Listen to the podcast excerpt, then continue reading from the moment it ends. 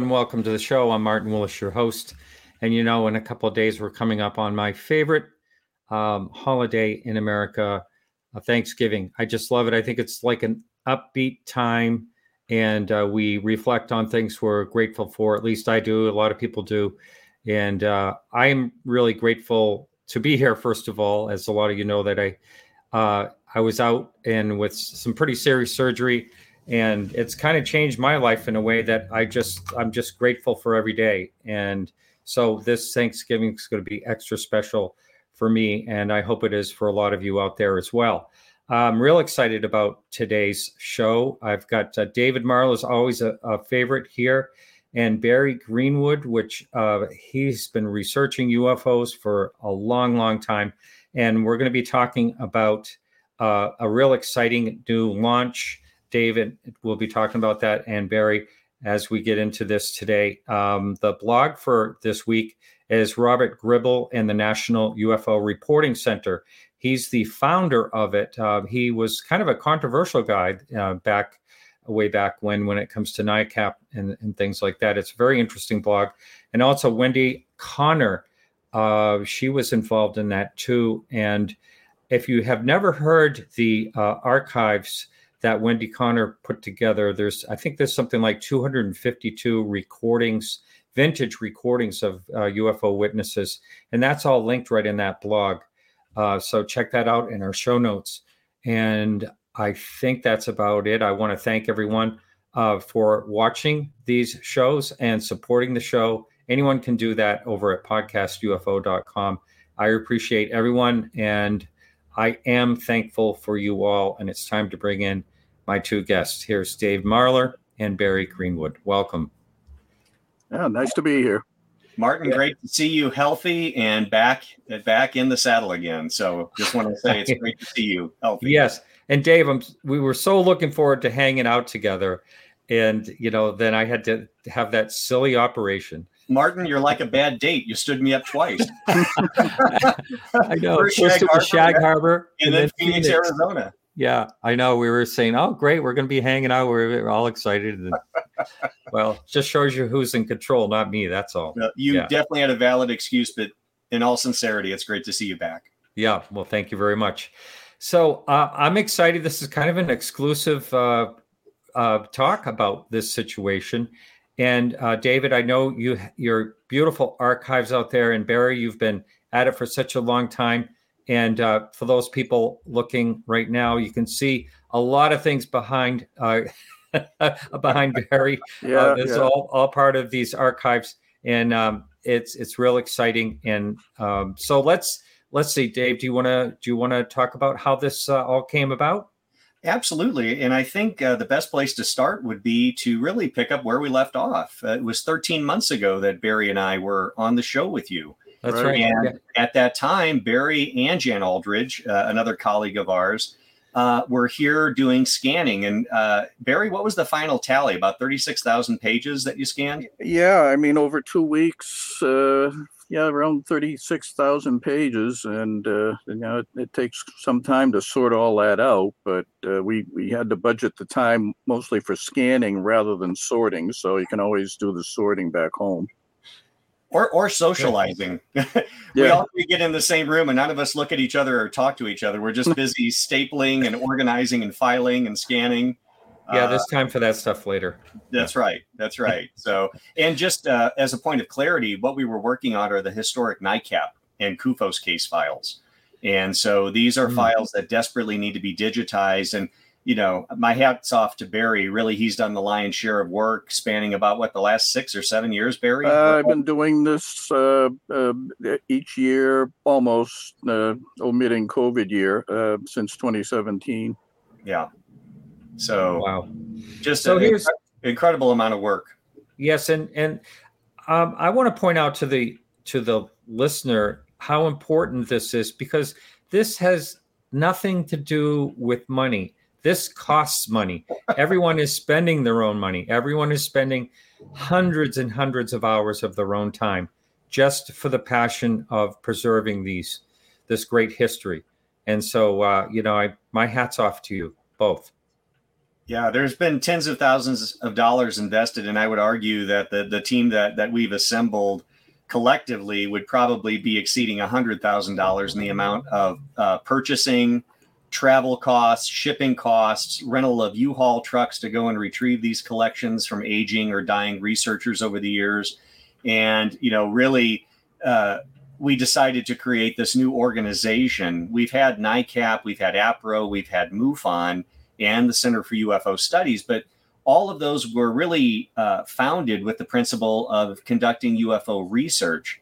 And certainly that's a component to what we're trying to do, Martin. But Barry and myself and our colleagues, uh, we created this new institution, the National UFO Historical Records Center, with the express purpose of preserving the history. And certainly researchers will will come and access the material to do their own research, but historical preservation is really the cornerstone of what we're trying to do with this new organization. And it was born out of necessity. We just didn't arbitrarily decide, hey, let's create a new organization. Um, I think, as evidenced by what you see behind Barry, his entire home is filled with historical UFO material. And I would argue it's probably the largest, if not one of the largest in the country. Uh, Jan Aldrich has much the same situation. Uh, another colleague of ours, Mr. Rod Dyke uh, from Seattle, Washington, arguably has one of the largest private collections. And uh, at the uh, top of the show, it's it's funny, Martin. You mentioned Wendy Connors and Bob Gribble. Uh, Rod Dyke has those collections as part of his overall collection, mm-hmm. and he has sent me behind me here stacked up. You can see cassette tapes. Uh, I, I've actually got some of Wendy Connors' audio material that she never got around to digitizing. So not wow. everything is out on the internet. And so uh, we have, you know, Rod Dyke working with us. We have Mr. Rob Swiatek, who's of course on the International Board of MUFON, a dear friend and colleague. And then, really rounding off the group, I think rather nicely, we have uh, Dr. Mark Rodeghier. And uh, mm-hmm. Mark uh, representing CUFOS, I became a CUFOS board member as their official archivist. And having Mark in our fold, I think, is appropriate. And also having Rob, who is on the board of MUFON, it really underscores the collaborative effort that you know we want to work together with these organizations and other archives that are out there not just freestanding and independent archives but barry and i were chatting earlier this morning about rice university and the university of wyoming the university of arizona that has dr james mcdonald's case files yes we want to create a network of archives and certainly that's just here in the united states we could argue there are some uh, wonderful archives outside the United States, such as uh, AFU in Sweden. Uh, they've done a yes. tremendous amount of work, and really, I think, has set the standard with regard to archiving UFO material. Is that uh, Clas Svahn? Correct. Yeah, great guy. Great guy. They've done, uh, they've done an incredible amount of work uh, documenting and chronicling and preserving uh, a lot of European U- UFO history, but also uh, United States material. And uh, I was on a chat group earlier today, and someone from Australia said, I wish we had something like this. And ideally, in a perfect world, every country, I would argue, should have a historical UFO archive. Uh, mm-hmm. Admittedly, it's a global phenomenon, but it's also part of each country's history. Um, True. When you think of the term flying saucer, where was that coin 75 years ago this year? It was in Washington state, right? Mm-hmm. Kenneth Arnold being misquoted the term flying saucer was born. The term UFO, born out of uh, the Air Force Project Blue Book uh, and uh, Captain Edward J. Ruppelt. And so there's a lot of American history that's part of this global phenomenon. Right. And you know, uh, one thing I'm very happy about is that you decided to call it the National UFO Historical Record Center instead of National UAP Historical Record Center. Well, uh, may call me old fashioned.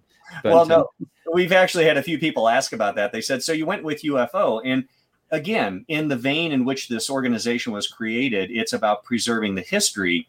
And when you look at the term flying disc or flying saucer, those were rather short lived terms in the grand scheme of this phenomenon and the history of the phenomenon. The reason we went with UFO simply is because for the longest period of time, that is the term that most people used to reference the subject. Right. Right. Now, uh, Dave, you know, I've teased you a bunch of times by saying you're going to need a bigger boat. Um, you know, the yes. Jaws thing. Is that in part of what this uh, was born? Absolutely. Like I said, it was born out of necessity. Uh, and uh, again, it's it's great that we're having this conversation 13 months later because literally uh, Barry, correct me if I'm wrong. Really, the inception of this idea took hold when you were here with Jan last October. Uh, well, actually, I would push it back a little further and say it, it started when you began building that add-on to your house and True. putting these things in there. That, that was the real beginning. Right. But I think as far as a, a new organization, I think really it was born out of that two week period that you Yeah. were here. Yeah, I would say. And where we really started to kind of, you know, solidify these ideas or, or these abstract visions that we had for what do we do with all of this material. And Mm. and to your point, uh, Martin, um, Barry has run out of room. I'm to a point where I'm very close to running out of room. And we have uh, Barry and Jan's material destined to come out here in the short term. We also have Rod Dyke, who stated if we can get a larger building, he would send his entire collection. Mark Rodeghier has already uh, donated uh, on loan the CUFOS files so that we can get those digitized in the NICAP files. And in addition to that, and quite literally, I, I did a lecture series this year. I did about eight lectures, including Nova Scotia, that we referenced earlier. Um, in going to these various venues, I've had people come up to me stating, I want to donate my collection of UFO files. I was in Okay. Ohio, and two researchers in Ohio stated, Can I get your contact information because I'm putting you in my will? And Oh. so, ah. it, and this is what we've been asking for many, many years, even before this organization existed, Martin. We've asked that people please make succession plans if you or a family member has a collection of historical materials, because as Barry can regale us with some very sad tales, over the decades, many collections, many rare items and historical uh, artifacts have been discarded be- Well- simply because the Yeah. individual died and the family wasn't interested in the subject and they literally threw it in the trash. Uh, in the blog this week that Charles Lear writes about Robert uh, Biddle, is it Biddle or Brittle? Um, Gribble, Gribble. Yeah. Sorry about that. Um, he g- was frustrated uh, with the UFO field at one point and went to the uh, landfill and put everything in the landfill. These things happen, and as a matter of fact, some of the Project Blue Book files that were found in Ohio were at a yard sale, if I if I remember, a estate sale or something. Yeah, Mr. Rob, right? Mer- Mr. Rob Mercer acquired Mercer, those, yes. and I got in touch with Rob by virtue of the work that I've been doing, but also I was lecturing out there in Ohio. And fast forward a number of years, we now have the Rob uh, Rob Mercer slash Lieutenant Carmen Morano Project Blue Book material here, next to, I might add, Dr. J. Allen Hynek's original case files. Wow, exciting. Uh, one of the things, uh, David, that comes to mind is I remember, you know, you were on this show a number of times talking about um, when something happens to you that these archives are to be uh, donated to uh, the University of New Mexico to preserve them. So, what's Correct. what? How does that fit into all this? Um, excellent question, Martin. I'm glad you brought that up. Uh, to be very clear, uh, this new organization that we formed is there really as a stopgap measure. The University of New Mexico is extremely interested in acquiring this material because, much like ourselves, they view it as part of history. It's not that UNM wants to endorse UFOs or they believe in UFOs, uh, but as as Barry can attest, I took Barry there last last fall when he was here. Uh, they view it as history. And as such, like any other element of history, it should be preserved. And as I'm sure you and your audience can appreciate, especially here in New Mexico, with Roswell, with Aztec, New Mexico, the Farmington Flying Saucer Armada, the green fireballs sighted over Los Alamos and uh, Sandia National Laboratories, Kirtland Air Force Base, um, Oh, yeah. such a rich history, Socorro, New Mexico Mhm. uh, White Sands. I mean, there's so much UFO history tied to this state. And I will tell you, from a cultural standpoint, people are very open minded to the UFO subject here in New Mexico. I moved here 10 years ago from the St. Louis area. And uh, back in St. Louis, it just wasn't widely uh, received as it is here in New Mexico. People almost accept it as any other part of history here in New Mexico. So it seemed like a fitting home to have that here, especially with the university being receptive. But the one issue with the university, and this is not a knock against UNM, it's it's any major university that that's out there listening to this, they will agree. When they acquire a large collection, they have to wait for the money to be raised to pay student labor, student work to come in, catalog, index, box, and file away the material before it can ever be accessible. And I've been told, depending on the size of the collection and other collections coming in at the time, we could be looking at eight to 10 years before a collection that's donated can be accessed by the general public. For example, if I donated everything that's around me today, I may have to wait eight to 10 years to see my own material. Even I couldn't access it because it technically would then become the property of the University of New Mexico. I don't think we could wait eight to 10 years to have my material, Barry's, Jan's, Rod Dykes, and all of the other material accessed, uh, especially as we are now starting to see glimmers of hope with regard to the United States government's interest in starting to look at the history with the uh, draft for uh, the yes. National Defense Authorization Act for 2023. Yes. The, the GAO has expressed interest in now starting to look at the history. So I think the timing of this archive, the timing of this organization and our mission could run parallel to what the government is looking to do starting in 2023. Yes, I have to tell you, when I heard you were doing this, that's the first thing I thought of was the mandate that I was reading um, about them going historically all the way back to the 1940s to look at the material, which is wonderful. Absolutely. I mean, I'm so glad because you know at, initially it was like 2004 or something like that. They were going to go back just so far because of the mm-hmm. data. Well, and, uh, and, even beyond that, Martin, the general dialogue. If you look at the news stories that have that have circulated since the New York Times article going back to 2017, when when everything really changed with regard to the subject, uh, the the scripting, if I can use that term, has been very narrowly crafted, where they're only looking at 2004 mm-hmm. moving forward. And of course, your audience is well educated on the subject, and they know this history goes back at least to 1947, if not further.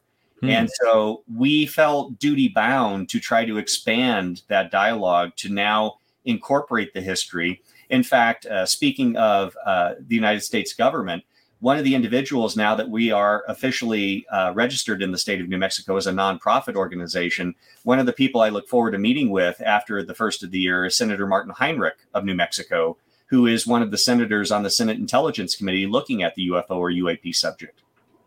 Wow. Hey, um, I, I want to take a couple side jacks, uh, but before I do that, I'd like to ask, um, since uh, Barry, you mentioned earlier that you know you scan thirty six thousand pages or something right. like that. Mm-hmm. Um, will there be an online presence where people can access as well? I mean, that seems like a major undertaking. Yeah, uh, we expect there to be many, many things put online. Uh, uh, an issue with case files, for example, which is primarily what I've been working on, is uh, concern over the privacy of the individuals uh, who made the reporting. Now, many of the records go back decades, so it's not really an issue. But more recent years, we have to be concerned and and uh, probably take out some of the names and personal information of some of the people involved in those reportings. So uh, that that could be a lengthy process. But I, I really don't see any issue with say something prior uh, to the mid 60s or so, and there are plenty of those records to put up. So mm-hmm. you know we'll we'll be busy with those for quite some time, just getting them uh, up and ready for people to use. And uh-huh. let's not forget the audio files. This is just one of many rare audio files which I've digitized, uh, courtesy of Rod Dyke. Uh, he had an incredible audio archive. These are tapes from the National Investigation Committee on Aerial Phenomena, NICAP. These were owned by Richard Hall after the organization disbanded, and they eventually went to Mr. Rod Dyke, and they eventually have come here.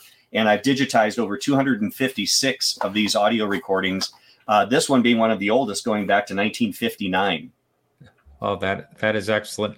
Um, so we're at a place where I want to just take a, a couple of, like I said, a couple of side jags that are nothing to do with what we're talking about.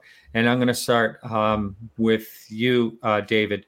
And that is, um, uh, it seems to me you you're known, or when I first when we first talked, um, you were the triangle UFO guy okay?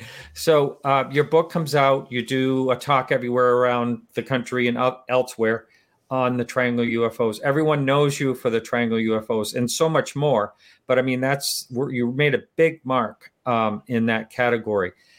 And now uh, i know i've sent you a number of people that have had earlier you know early ufo triangle ufo sightings right so my question is have you ever thought about a volume two? oh, putting you right on the spot, aren't I? If only yeah. I didn't have to work for a living, Martin. the yes. rarest commodity most people think is money. In my case, the rarest commodity is time. It's sure. just trying to find time to do this. And I, I, I should clarify because Barry always brings this up. He goes, you know, people just assume you do this for a living.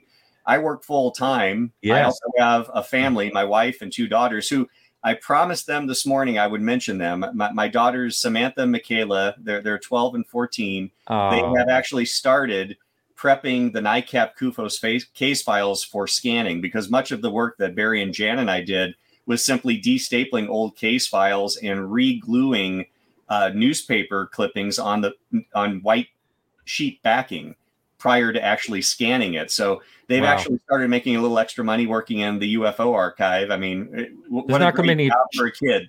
Not going to be any child child labor issues here, is there? I don't think so. I don't think so. I pay them quite well, actually. So they, they uh, haven't gone on strike yet. Not yet. Not That's yet. Good. That's but, good. Uh, so no, I, I, so I've got my daughters now actually involved, helping us uh, get some of these files prepped and ready to scan. Uh, to your point, because we Barry and I like to say that there's two central pillars to this new organization. One is centralization of the historical UFO data in one location for the express purpose of the second pillar, which is the digitization of that material. All right. So uh, you did that very well. You kind of went around my question. And no, uh, as far no. as the book, I would love to write a second book, yeah. but I would have to wait and see if if I had some time afforded to me. Yes, but uh, well, to continue on, in this. Uh, have you received? I I know you've received a lot of very interesting triangle UFO uh, stories since since you've written the book. You must have. I, I, I receive them on almost a weekly basis, and one of the largest uh, uh, batches of triangular UFO reports I received was approximately two years ago when I did the unidentified uh, series episode with Mr. Christopher Mellon for mm-hmm. the History Channel. Yeah. And in the wake of that episode initially airing and then obviously subsequent airings, I received approximately two to 300 reports from all over the world. Wow. Uh, people in Greece and Germany, Switzerland, uh, the UK. And many of these reports uh, go back to the 1960s, 1970s. Uh, yes. It's not a it's not a modern manifestation of, of the phenomenon as many people allude. There there have been people out there erroneously stating, well, we didn't really get reports of these things until the 1970s or 80s when stealth technology was yes. being developed. And in fact, my, my latest lecture series I just concluded across the country uh, during COVID. You know, we all talk about what we did during COVID. Well, I was on the other side of the file cabinets immediately to my right, going through the NICAP case files. And I believe Barry uh, uh, uh confirmed this I'm the first researcher to go through those historic case files, and we're talking hundreds, if not thousands, uh, going from 47 to 1977 and looking expressly for any and all triangular UFO reports. And I found at least 102 in the historic files. Wow. And, and the thing I like to point out, Martin, many people can call me today and say, Hey, I saw you on TV. I had a sighting of one of those triangles back in 1965. Mm-hmm. It's something altogether different to find a contemporaneous document from 1965 that's been on file, mm-hmm. where clearly there was a report filed at that time. It's not like people are just jumping on the bandwagon today because this is the latest stylish UFO to report. These are contemporaneous reports going back some to the uh, even uh, early 1950s, mid 1950s. And what's ironic is as I told my audience this year. And by the way, uh, on my website, the lecture in its entirety is out there. So if any of your audience haven't seen it and they would like to see some of these historic cases, they can go to my website.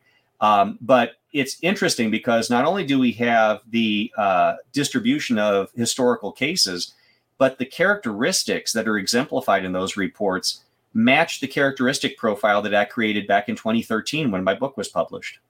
How about that? Wow. All right. So um, we are going to, what we're going to do here is uh, I'm going to ask Barry uh, another question that has nothing to do with what we're talking about. Then I'm going to jump over and look in the chat. So if someone is asking questions along the lines of the National UFO Historical Records Center or anything related to records, uh, and you put your question in caps, I'll, and it makes sense, I will ask um, those questions. But for right now, I'm going to ask Barry this question. Barry, I understand that you are the first person to write about the MJ12 documents, and my uh, my question to you is, uh, uh, well, I should probably keep my uh, opinions to myself of what I have thought about those over the years, but uh, I'm going to ask you, what's your opinion of those documents? Uh, I think they're all faked. Okay, that's mine too. put it in a nutshell. uh, yeah, I'm I, I, am credited with having written about it publicly first, but uh, it was a it was a peculiar way of getting there. Uh, I, we had heard rumors in the early '80s about uh, MJ12 and Project Aquarius. Uh, I, I, think the folks who were uh, generating all that buzz were the ones involved with it later publicly, but uh, nevertheless, uh, the information was uh, leaking out, so to say, from uh, uh, different anonymous places. And we had noted the names and all, but couldn't do much with it. There was very little information. in 1985, I heard from a fellow named Lee Graham who uh, I, I, had heard of him before, but I didn't know much about him and all. And he uh, he was very interested in filing FOIA requests on uh, UFOs and uh, at the time stealth aircraft, uh, and and he worked in uh, the aviation industry too. So he sent me a package one day. and it was a more full blown explanation of MJ12 than I had seen previously published uh, with uh, uh, names and uh, uh, high, highly placed government, military, and governmental people and all. Uh, it, it, really wasn't clear where all that came from. Uh, he was passing information along uh, from, as I later found out, Bill Moore. but uh, nevertheless, he, he gave me enough information about it, and it was obviously intended to be made public because he was essentially sending all of that to the editor of a newsletter. So I, uh, I put together an article and, and included all that detail, and it was published in uh, uh, my newsletter at the time, Just Cause. And uh, I I was careful not to imply that I was endorsing any of this as genuine. I was simply relating information that was given to me, and uh, even with that, we still didn't really have enough to go on with uh, with, with, filing FOIA requests and all, and uh, we had to wait uh, probably a couple of years after that until uh, some more substance came out on the story in the form of documents, which um, uh, Moore and uh, Timothy Good had planned to release publicly simultaneously uh, in the spring of 1987. And uh, when those came out, I, uh, I, I took a look at them and I thought, no, this this can't be. I, I was convinced totally within about 10 minutes of examining them that uh, there was nothing to it. So I had to go through the motions of filing information requests with different libraries and archives and all to see if I could possibly track something down on the origins of it. But uh, that never surfaced, uh, uh, with the exception of one document, which was uh, at the National Archives, and it was found in a very peculiar manner, which made that even suspicious. Uh, but th- they had released it, and the other documents were made public, and I, I wrote a report on it in the fall of '87, and absolutely trashed the whole thing. I, I just couldn't see how that could be real. Yeah, there's uh, I I was I was kind of one. I, I had a number of conversations with Stanton Friedman who actually thought there was something to them, and uh, you know I really had a lot of respect for him, uh, but I I just couldn't buy um, that they were they were real for many reasons. I, I do a lot of research on documents myself for what I do mm for a living, so. Uh, you know, there was a lot of telltale things that just didn't seem right about him. Uh, yeah, you know, the thing with uh, Stan it, it seemed like the, the, the narrative of the story being created up to that time uh, was in the direction of uh, the the information in the Roswell incident, the book that Bill Moore did with uh, Charles Berlitz. and that's the story that uh, that Stan was locked into. Uh, and it, it just seemed too convenient that all the detail favored his version of the story. There were other versions going around from other quarters, but but this the, the MJ12 information seemed peculiar to Stan, and obviously uh, he was going to endorse it because it, it, it agreed with his position, and he stuck with that position uh, for many many years afterwards. Uh, he never relented on it being real, but mm-hmm. it, it just it was way too convenient uh, to favor his part of that story, and I, I think it was constructed just for that effect to have Stan pulled in on it and and therefore endorse what they were doing. Now I Oh, good. Go ahead, Dave. Don't go ahead. I was just going to say, uh, uh, Barry, uh, something that I think most people don't know also is that prior to the quote unquote MJ12 document surfacing, there was a novel that was being written. And right. I don't know if you can elaborate on that, Barry. You have such granular knowledge on that. Yeah, uh, uh we had heard rumors at the time that, that uh, the story was based on a fictional account. And a colleague of mine, Robert Todd, had uh, managed to track down uh, Bob Pratt, who was uh, he had previously been known as a, a, reporter for the National Enquirer. He he wrote right. some of the more yeah. sane stories for the Enquirer. Yeah. Uh, but uh, apparently, what what happened was that Moore and uh, Richard Doty, who's a rather notorious figure in the subject. He, he had been involved in some fakery even prior to MJ12. Uh, they they had teamed up to create a, a, a, story with Doty as the hero, a fictional account of government intrigue and UFOs and crash saucers and all. And uh, it was called the Aquarius Project. I think that was the final version of it.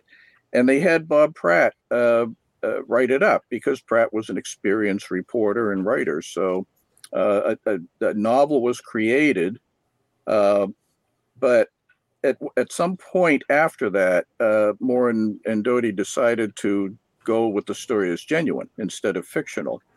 Uh, at, at, that point, they had lost Pratt and his support. He Pratt didn't want to do this as, as a, a genuine account, knowing that it was a fiction prior to that. So uh, Pratt told uh, Todd that yeah he uh, he had produced a, a, novel on this, but he, he couldn't circulate it because essentially it was a copyrighted work, and he had to have the approval of the other two authors to uh, uh, make copies available. So for many many years.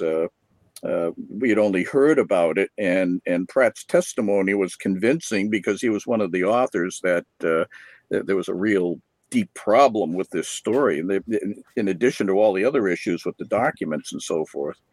Uh, but uh, the, the, the, document, I understand it's out there on the net somewhere. Um, and I, have seen it, and it indeed is a, uh, a, a an account uh, having Richard Doty under a pseudonym uh, being the hero of the whole affair. And I think that was the intent to uh, uh, present MJ12 as real so that these guys could somehow cash in on it.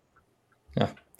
That that makes makes a lot of sense. Uh, I I was at, at an auctioneer. Uh, a friend of mine was an auctioneer in Massachusetts, and he had an estate, and it was either a retired CIA, retired FBI, can't remember, but uh, had come back from Japan. He was over in Japan for some reason I can't remember, and the footlocker was there. His his military it was like an old military footlocker, but it had a mix of papers in it, documents from uh, from the 50s all the way into um, say uh, the 1990s, and he pulls out the MJ12 documents from there. And I remember contacting Stan. I said, Stan, I don't know what these are doing in an FBI, you know, footlocker, but um, but anyway, uh, you know, after I thought about it for a while and looked into that really a lot more, anyone can have an interest in something like that. It doesn't matter if they are ex. Uh, uh did you say CIA. they were they were from an FBI fellow? Yes. Uh, yeah, I can. I think I can explain that. It the, the documents were in all likelihood sent to the FBI for comment, and the FBI uh, it issued statements saying that they were all a hoax, and they'd actually taken huh. magic marker and written across the documents uh, that they weren't real. and then would that? release those under FOIA. and and Martin, you touched on this earlier, uh, and I know we've had private conversations on this over the years. Beyond MJ12, let's remove ourselves from the MJ12 uh, discussion for a moment. This really gets back to a sound methodology when you're doing historical research. If you can't establish the provenance of a document, you can't hang your hat on it and say it's gospel truth. And you know, I really take issue with some of the more non credible researchers out there in the field that disseminate these documents, support the fact that they believe that these are real, and then use that as a springboard to go into these long diatribes involved in conspiracy theories and cover ups. And I, I, believe that, you know, our argument for the reality of this subject, especially now that NASA and the AIAA and others are getting involved, we have to have the strongest links in the chain for our argument. We cannot rely exactly. on these documents that, you know, by all accounts, I always say they're not even MJ12 documents, they're MJ12 photos. We can't even analyze right. the paper, the mm-hmm. watermark, the ink. Yes. Um, and that's really kind of underscores what we're trying to do with the, the new organization. We want to preserve the original documents. We want to have those original source materials. So if anybody ever questions uh, the reality or the validity of documents, say 10, 15 years from now, they can always have recourse to go back to the originals. In fact, we just received a message uh, in the last week since our press release went out, and someone asked, how do you preserve the integrity of documents once they're scanned? How do you know that they're not digitally manipulated in some way once they're out there on the internet? quite simply, we keep the originals. We retain the original hard copy documents, Dr. J. Allen Hynek's original case files. Uh, these are, in some cases, original documents, not photostats, signed by the actual base commanders.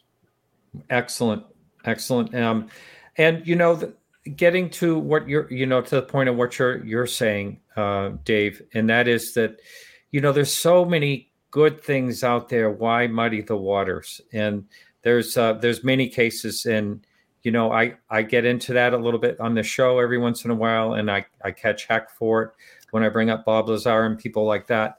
Um, the emails come flying in. I'll probably get some for just for saying that. well, it, it's interesting because uh, I think I addressed this at the UFO Congress where I, where I lectured recently. When we have people, especially on social media, quite often the argument is coming from here, not here. Mm-hmm there mm-hmm. it's an emotionally laden conversation or emotionally laden attack on an individual if you dare question any one document or individual in this field and i think we need to divorce ourselves from emotion and use our intellect and try to be objective in looking at the subject because i'm here to tell you if you're shouting and you're red in the face and you're screaming and cussing at people uh, you know the government's not going to be interested in looking at the subject versus you present yourself in a professional manner, you provide information and informational content whereby you can have dialogue and discussion. Uh, I just don't think it, it, serves any any purpose to develop a belief system, and it's almost like you know challenging a Christian that that, that Jesus was a man, he wasn't the Messiah. I mean, it almost borders on that type of ideology and the fervor that people have with their beliefs in this subject.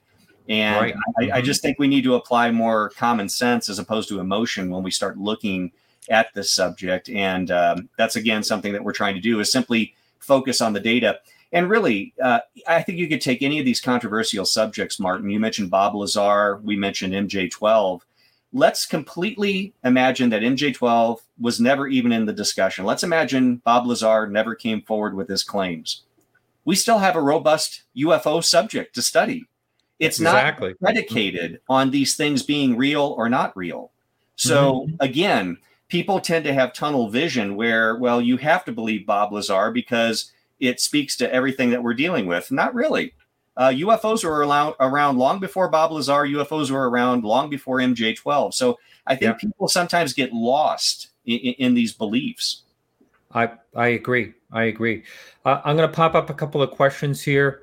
Uh, what is the oldest UFO document document that you have? How far back does do you go in that? Well, uh, I'll speak for myself, and I'll let Barry speak because as of right now, you know these collections are, are, decentralized. We don't have them all under one roof yet, but that's the goal. Um, as far as documents, I don't know if we're talking government or just documents in general, uh, but I have some original 1897 original front page headlines.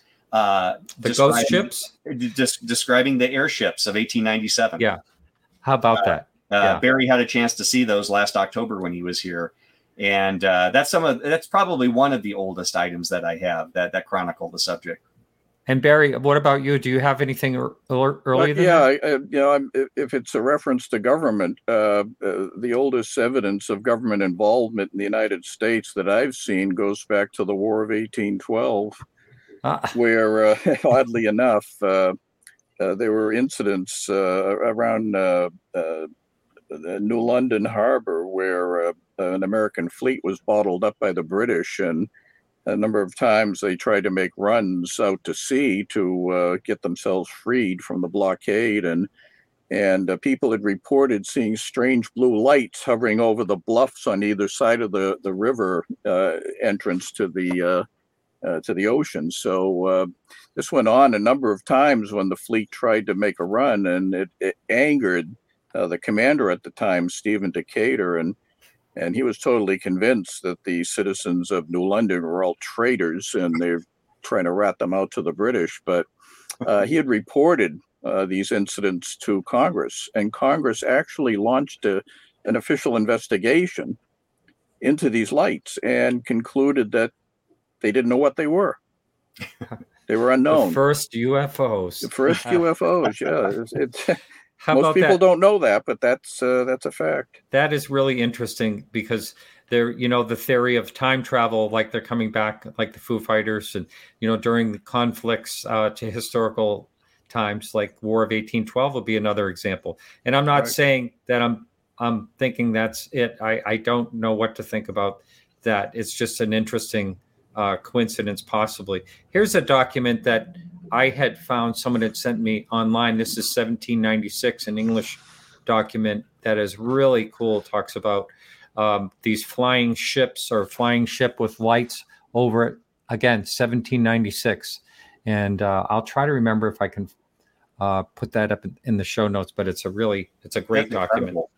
Yeah, uh, and I love you know anything historical myself. So all this stuff is is fascinating to me. Let me see if I can get any other uh, chat questions. Someone wanted to know about uh, the first. I mean, you you have Project Blue Book files. You have J. Allen Hynek's, but you also have you talked about Mercer, Bob Mercer's.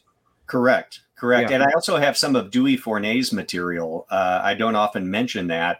And for those that may not uh, know that name or not familiar with that name, Dewey Fournet was the Pentagon liaison officer for Project Blue Book in the very early years. In fact, he was Captain Edward J. Ruppelt's direct report uh, in the chain of command.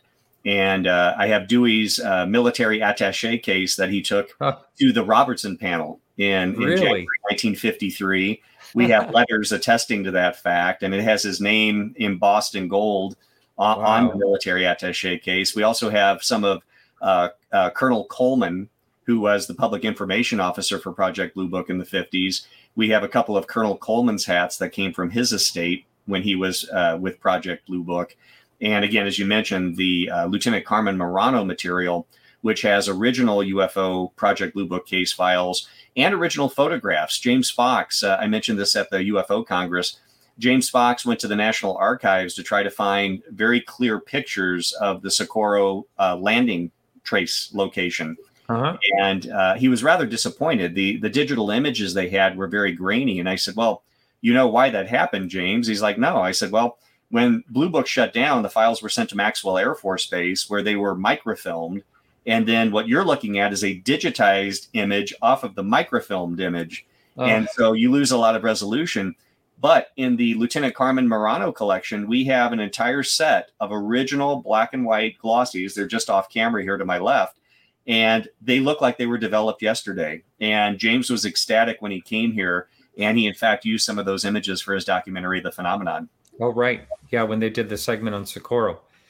Uh, here's a uh, another one here. In general terms, what would you constitute progress in ufology? Oh my God, that's probably one of the best questions I've ever been asked.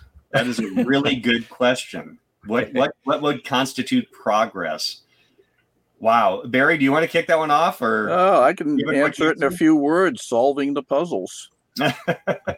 can find out what every last unknown incident was, then that would be real progress. Yeah, but we I need we need information. We need well, uh, we need details on those stories, and some of them are just probably a lost cause for filling in all of the those blank spaces. So I, I think there will be forever uh, an unknown phenomenon attached to this subject.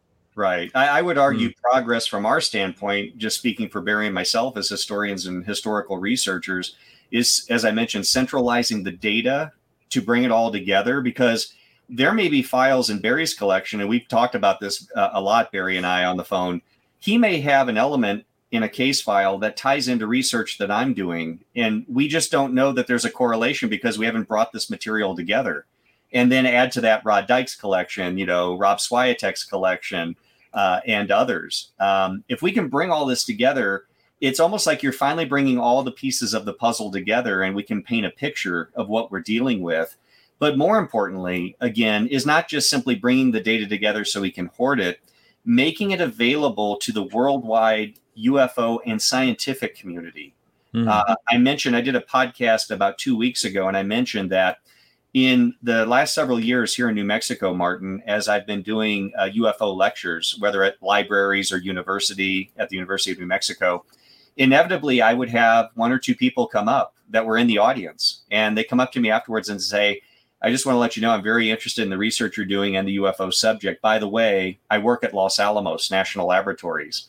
And mm-hmm. I've had mm-hmm. other people tell me they work at Sandia. As if to, to uh, verify that statement, uh, two days after I did the podcast, I received an email from a gentleman here in Albuquerque, and he said, David, I just want to let you know I heard your podcast. I'm one of those individuals. I work at Sandia, although I plan to retire next year. Please keep me apprised of the work you're doing with the new organization because I would love to assist you. Oh, my goodness. Isn't that something else, huh? Uh, here's Andy has this question How will the UFO records be searchable? And, you know, maybe I'll elaborate a little more on that. Are these going to be in some type of order or would that be keyword searches when once this these digital files get up there? Right. We haven't fully solidified, although Barry and I have talked about this a little bit already. We haven't solidified the overall structure of the files, both physically as well as digitally online. Uh, but we do have some individuals who have reached out to us who actually work uh, in records management and in library curation. A number of people have reached out with different skill sets, Martin, since our press release went out, which is exciting.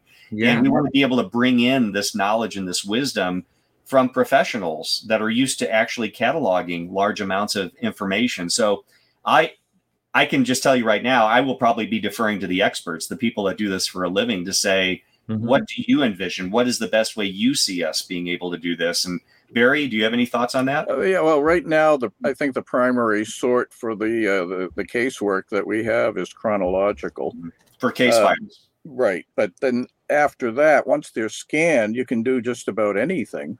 Uh, another trick is is getting them OCR'd. Uh, there's a wide variety of styles and forms that we have to deal with. Uh, handwritten letters, things written even in crayon that uh, to, to, create a, an OCR record is, is, a bit difficult. So that uh, we, we need uh, outside help on that to determine whether all of that can be done in an easy fashion.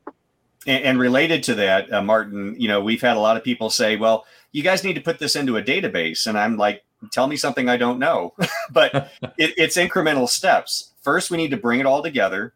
Then we need to digitize it. Once it's digital, we can share that worldwide. And we do know a number of people that are working on database systems currently that have expressed interest in obtaining that information once it is digitized. But it's a systematic step by step approach. Centralize it, digitize it, then make it available for those that are creating these databases to then incorporate it into the database. Well, here's a question that came up that I uh, I have to put in front of some other ones because I want to know what you think too. What do you and Barry think of the Admiral Wilson documents? Well, I'll just uh, echo what I said earlier. I think it all comes down to provenance. Uh, you know, these things that just kind of appear on the scene, I just don't take at face value. Am I saying that they're not legitimate?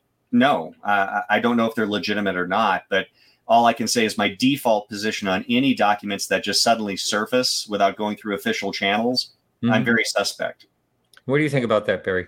Uh, I'm a bit bothered by, by, the way the story has evolved. Uh, the implication is that Eric Davis did an interview with Admiral uh, uh Wilson, and, and that's what's in the, the paperwork. But uh, Wilson uh, has denied giving yes. the interview, and Davis won't even comment. Yeah. Do you think he likes the limelight? And what I've been wondering why Davis won't comment. Uh, do you think he's liking this whole thing? And, I, yeah. I, I, can't really speculate on that. I mean, he uh, you know, either he's hiding something that never happened, or uh, there are higher issues involved that uh, he, he, doesn't want to uh, get himself tangled up with uh, in terms of dealing with government official. I, I can't say, but but at, at, least say you know that that uh, I did the interview and defend yourself. He's not doing that. that that's right. bothersome. Yeah, I appreciate Jeffrey's question though, Martin, because obviously that's a very topical subject right now in the yes. field. And uh, again, I think time may tell. You know, let, let's just see how this story evolves and where it goes. Right. Um, so we have to jump off of uh, KGRA. So we're going to say goodnight to them over. Bill, thank you so much uh, for your work over there at KGRA Radio. I'm going to hang out just a little bit more so I can get these uh, questions through these questions. So good night, everyone over there at KGRA Radio, and we'll be back next week with uh, John Ramirez, ex CIA, um, which will be an uh, interesting show. All right, so here's some other questions. We're going to just get to these questions here, and then we'll wrap it up after we get through them. Have your guests noticed the that famous mass witness events tend to be missing from archive databases. For example, the Washington overflights, it was 1952, wasn't it? In 1952, yeah, yeah July yeah. 52, two consecutive weekends. Uh, I, am not sure if I understand the question. I mean, certainly we have a lot of data in our in our databases on the 52 wave, and I have many of the original uh, documents, including the CAA report on uh, the incident, as well as uh, some of the original government documents as well what about other mass sightings? There, does it does it doesn't seem to matter whether it's a mass sighting or, or not, right? Well, again, I don't know what databases he would be referring to, so I, unfortunately, I, am not quite sure, you know, what he's if he's referencing something specifically in that regard. I will yeah. say that there have been mass uh, sightings that have gone virtually unnoticed, and one that I think I've talked about on previous shows, Martin, is my research into the 1950 Farmington Flying Saucer Armada. Oh, yeah. I would argue that this is one of the most significant UFO sightings that we have on record. Yet, when I had lectured across the country a number of years back, the vast majority of people had never even heard of this incident. And I'm not just saying that. Dr. James McDonald, in statements, uh, acknowledged that in his, some of his audio recordings with witnesses, he he feels that it was a very significant event that was underreported. Mm-hmm. Mm-hmm. I, I, think we have a pretty good handle on most of the, the known mass uh, sighting events. Uh, Washington, D.C., there may be some individual documents that are missing from the Blue Book record. Uh, I'm pretty sure that's the case, but we, we have a, a large amount of information on that. Uh, the same with other mass events, but uh, uh, there were, as Dave said, some incidents that uh, happened, uh, a fair number of sightings that we weren't aware of, but they were buried in local newspapers so that uh, we didn't have access to them until we started looking. Uh, with with mm-hmm. technology the way it is now, we can look at thousands of newspaper titles and research all of those sources that we could never have access to before. Yeah, no, it is so much easier to do things today than the old way. Uh, here's a uh, interesting question: Do you have any APRO files from the Lorenzens? Gerald, th- thank you for that question. I, I really appreciate that. Uh, again, I think Barry and I were just talking about this this morning. Um, we are hoping to eventually acquire the APRO files. I do know someone that's in touch directly with the individual who has them. And we do hope that over time that they would find a home here at the National UFO Historical Records Center simply because we already have the CSI New York files, one of the earliest civilian UFO groups. We have the NICAP UFO case file collection. We have the Center for UFO Studies case file collection. MUFON has their existing case file collection. The one we're missing are the APRO files. And just so your audience uh, understands, if they're not familiar with uh, the APRO files, Uh, the report is that they consist of 18 four and five drawer file cabinets filled with UFO case files uh, from the 1950s all the way up to the 1980s. Yeah, wow, that would be great if you get those. Uh, this question's from Moonbeam. What a name! Like the name.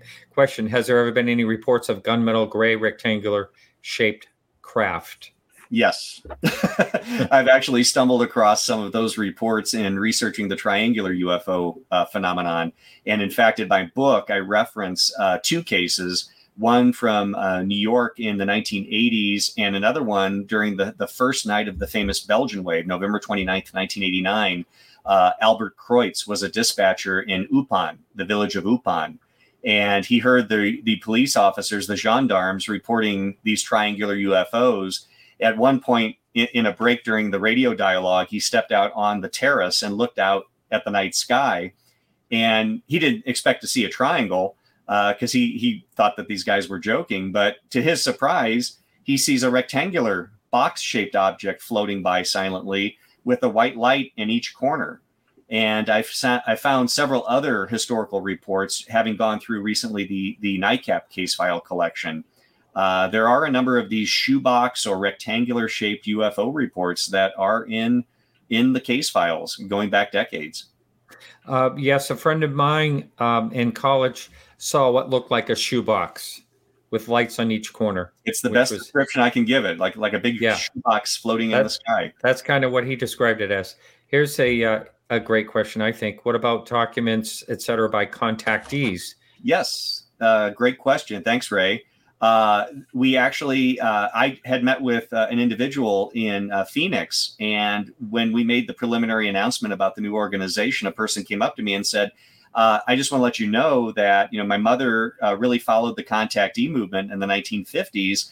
I have some of George Adamski's original newsletters and photos. Would you like me to to send those? Would you guys be interested? And I said, absolutely. This is the thing. Uh, it doesn't matter what my personal interest is in the subject, or Barry Greenwood's, or any of our other board members. Uh, we never know what someone is interested in or what someone is researching.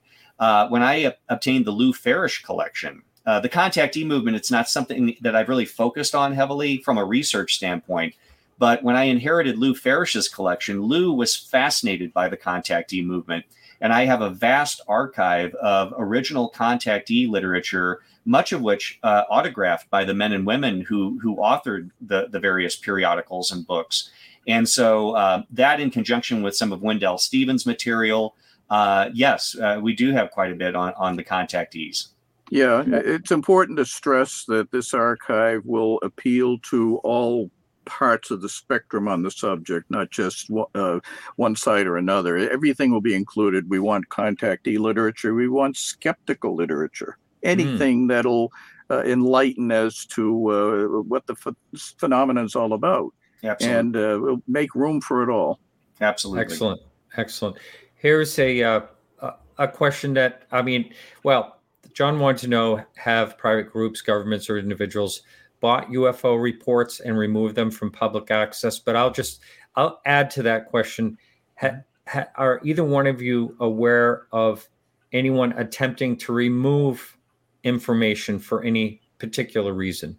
Uh, yes. Uh, in the early years of uh, Project Blue Book, or then Project Sign, Project Grudge, uh, the, the eventual head of Blue Book, Edward Ruppelt, said that there was a lot of uh, filching of files from the mm. early years. He felt it was souvenir hunting, but uh, you know they, there may have been other reasons for it. But it, definitely, files have disappeared uh, for one reason or another. Wow, isn't that? Yeah, I could see where people would want to take sort of like a souvenir type type of thing, especially if it came to uh, images. You know, I mean that that would seem like that would be the most uh, spectacular thing that someone may want to remove for mm-hmm. their own. Uh, yeah, it's hard. It's hard to say exactly what might be missing. Uh, whether they were just ordinary reports or really hot ones. Uh, it, it, there's a fair number of items in Project Blue Book that are listed as case missing, but uh, we had found later that uh, with a little effort and looking into other parts of the National Archives, we did locate some of those case missing uh, incidents uh, in in uh, especially Oh. in the files of the 4602nd Air Intelligence Service Squadron, which was sort of the buffer zone between a, a reporting person and Project Blue Book. They were uh, individuals at various air bases who, when something would happen in that area, uh, they would receive the report and decide whether it was worth a follow up or not.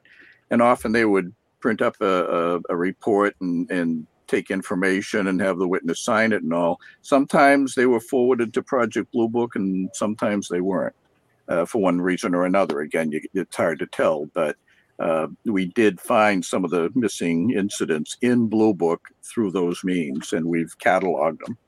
That's great that you recovered recovered that. Is video evidence always admissible? Well, I'd like to add a little to that too. Do you have video data? We have lots of videos, but admittedly, most of those are uh, publicly broadcasted programs. I, I, I don't think we have a rich uh, library of actual UFO footage. Uh, probably the best source for that would be YouTube. Um, we do have, uh, I think, a few. Barry, we had that little clip from uh, Brazil. Remember from the 1950s? Yeah, and we also light. have we also have some materials that were submitted to Blue Book uh, uh, when they were in existence. Some actual film, 16, 8 millimeter, and slide photography and all. But uh, yeah, I mean, we do have some things that could be studied photographically. Interesting. Uh, this, I, I'm trying to understand exactly this question here. Incidents uh, bu- verified by multiple platforms and people. Should these not be research priorities, i.e., the Nimitz? Well, Absolutely. yeah, yeah, they are. I mean, uh, you Yeah. know, there's been a lot of research done on the the Nimitz incident uh, uh, over the years, and there are there are others that have been reported since then. Uh, I, I wish we knew about them all, but the government won't let us uh, see what they are. They, they the reports are still classified. Yeah. but yeah, there's been a great deal of focus in the last five years or so. Yeah, I think SCU did a pretty good job trying to investigate it. But admittedly, to Barry's point, uh, and, and to Brand's question, uh, we don't have access to the raw data. Uh, we really have videos and eyewitness testimony. But as I've mentioned, uh, that was released in December of 2017. And here we are now in almost December of 2022. We still have yet to have one official page of document, documentation or analysis relating to those events. Mm. Wow, that's So we need Yeah, you know, to the- the material the- before we can really do a deep dive. the task force report last year indicated that uh, 143 out of 144 reports that they had on file were unexplained. Uh, I, I think we only know uh, maybe a bit about a couple of the sightings. The rest of them are completely unknown. And now we're expecting a new report. And according to some leaks, which I don't like to quote, but that's all we have right now, that uh, half of the reports were unexplained. So uh, there, there's another group apparently that's going to be added to the unknown category, but it, we, we have no access to them. But but if I may, just to Brand's question, I think it's a great question that he raises. Beyond the USS Nimitz incident, uh, looking back historically through the Blue Book case files and other military files that we have, uh, I completely agree with with Brand in the sense that uh, it's one thing to have a subjective report, namely eyewitness testimony. It's much better, even if it's military or pilots. It's much better when you have objective data in the form of radar and sensing arrays that are detecting something that you can then correlate with the subjective narrative. Uh, this uh, this is not really a question, but it's just a statement here. Eyes on Cinema has been posting some good stuff over last year. Have you seen some of their videos? Eyes on Cinema. Uh, yes, I, I have, and I, I'm I'm a bit suspicious that a lot of this is being lifted from previous documentaries. I Hmm. recognize some of the pieces. There's a lot of them, and um, that that person or that channel was booted off of YouTube for a while. I'm not really sure, and now they're back on. This is for education purposes only, type Yeah. of thing. Uh, So if, it's, uh, if- if they were lifting film from other documentaries, it could have been a copyright issue. Yeah, yeah, Yeah. But I there's was, some just, great I was stuff just on there. made aware of them. Someone just recently sent me a link. Yeah, there's some great great interviews and information there wherever it's coming from it's good stuff. Well so, and, and, martin that's that's a great point because there are a lot of people out there getting good information out there. We mentioned afu in sweden uh, yes. isaac koi uh, who barry and i spoke with just recently uh, in the uk there's really great individuals and institutions out there doing this work already. By no means are we pioneers. We're simply just trying to make it the largest historical collection of material here in the united states. So my hats off to the other individuals out there and, and organizations doing uh, the lion's share of work. Yes. Well, one of the things you always think about is, oh, what if something happens like um, fireproof? You know, is can a building be made so it's less likely that there'll ever be a fire? I mean, to lose all these things would be just absolutely terrible. Um, and so, but w- when these goes, when these eventually do make their way to the uh, you know the university they're going to be protected there i'm sure. Absolutely. And we do look to hopefully secure some existing com- uh, commercial warehouse or commercial floor space. And most commercial buildings are set up with sprinkler systems and things of that nature. So right. Yeah, yeah we definitely want to try to preserve the originals again with the focus being digitization. But if we can retain the originals in 100 years from now have people able to access dr j. Allen hynek's original project blue book records I think that that would be a, a wonderful contribution to the future. Yes. Here's an interesting question from your experience over the years. Have the redactions become worse or less or more? Great question. Uh, There, well, I don't think there's any greater amount of redactions. I mean, I, I think uh, they're pretty consistent with earlier documents, and over time, many of those redactions are lifted anyway so we'd have to wait and see what happens with the, the current crop of uh, redacted paperwork. Mm-hmm. Yeah. Yeah. In, in 2017, I filed a FOIA request to get the unredacted Air Force Office of Spe- Special Investigation files on Farmington from 1950. Uh, because as, as late as 19, I think it was 85, Barry, if I remember the last FOIA attempt, uh, it was restricted access to that information.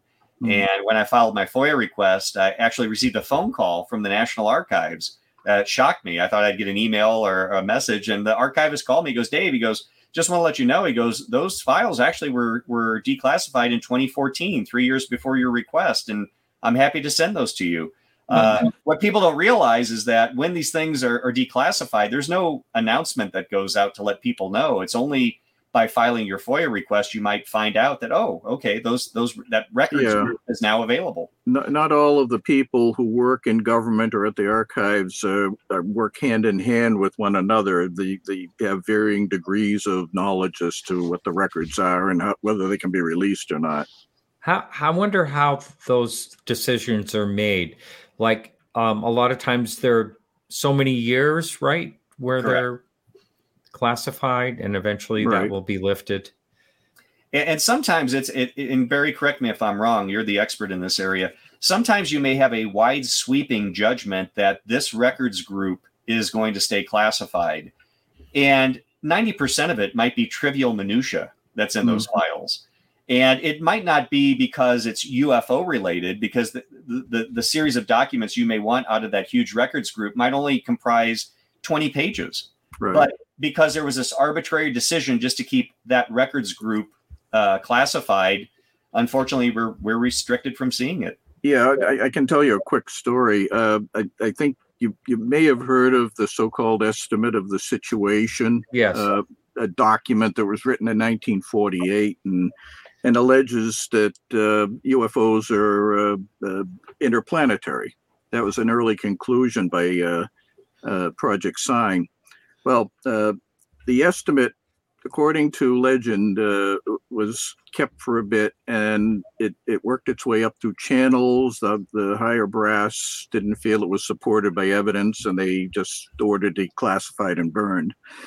And that's the way it stayed until um, uh, Ed Ruppelt's book came out and told a story of how he w- visited the Pentagon, and uh, uh, Dewey Fournet had shown him a copy of it that was in a, a, file drawer at the Pentagon. It, should have been destroyed, but apparently someone had saved it. So uh, it was somewhat elaborated on in Ruppelt's unpublished manuscript. He went into greater detail describing the document and all. But uh, many years later, a, colleague of mine contacted Fournet uh, about it, and Fournet gave some very interesting detail. He said at the time that he was in charge of the uh, the Air Technical Intelligence Service branch files, which were kept at the Pentagon, and, and they were part of the broader current intelligence branch records.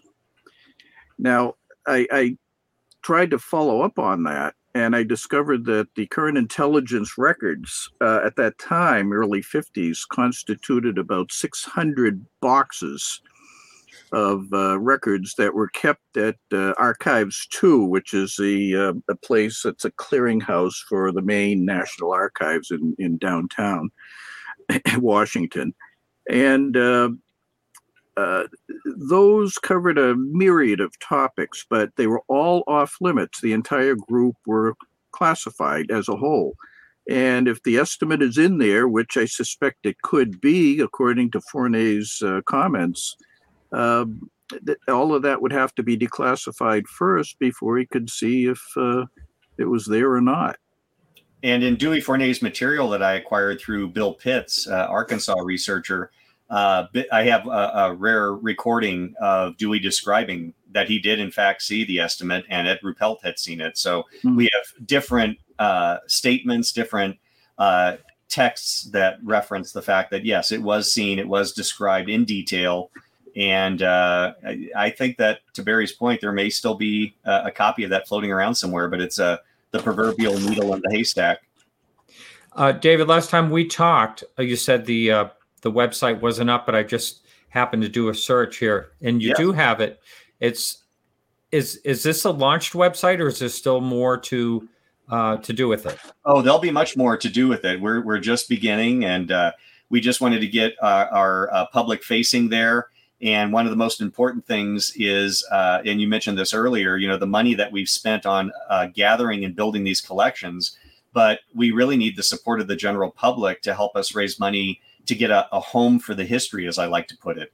Um, if we can raise the money and more specifically work with local uh, government, I plan on meeting with the mayor of Albuquerque as well as the mayor of Rio Rancho, where I live, to see if there's any existing commercial warehouse or uh, commercial real estate uh, buildings that we could secure to start bringing this material together. Obviously, it would add to tourism for Albuquerque or the Rio Rancho area. So mm-hmm. there's a practical aspect to it from uh, a government or uh, you know uh, chamber of commerce standpoint.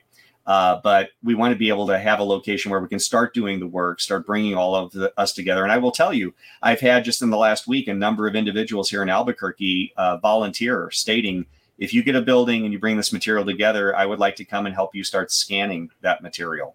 Or, and, uh, or even moving it, helping moving it would be good. Yeah, I have that's a, back, that's I a project issue, so I could use some assistance from some younger people to help move these files. They're they're, they're not right. light, yeah. but um, so that's the goal but you know we we've spent tens of thousands of dollars collecting the material. If we can help raise tens of thousands of dollars to secure a, a home for this uh, and again it will be afforded to anyone that wants to come here but also it'll be available on the internet once we eventually get it all scanned. Are you going to have a place where people can contact you that are willing to help financially Absolutely. Our website that you just pulled up uh, on mm-hmm. our main page, we actually have a donation portal. And I, I, do like to add the fact that, unlike PayPal and some of the other pay platforms, the one that we use is designed for nonprofit. If you donate $20, the organization gets all $20. There's no skimming off the top, there's no percentage that's taken out. So, mm-hmm. 100% of your donation goes towards the organizational goals and then it's a tax write-off as well, right? Absolutely, right. we're nonprofit. Yeah, if mm-hmm. if your tax, depending on your tax situation, yeah, I have to qualify it by saying that. Yeah. Uh, yes, uh, they are uh, tax deductible uh, donations as a 501c3 nonprofit organization. Excellent. And those aren't easy to set up, from what I understand. No. And Martin, I will add, uh, I almost failed to mention, within 45 minutes of posting our press release last Friday for the new organization, I received a message which I shared with Barry and my colleagues. We received a, a, a very kind message from a gentleman in South America, and he stated, David, I have a collection of UFO material in Portuguese. Would you be interested in that? and we said absolutely. Yeah. And our Why friend, uh, yeah. our friend Micah Hanks has some friends that can translate Portuguese, and so he's in the process of boxing up that material to send to us. Isn't that awesome?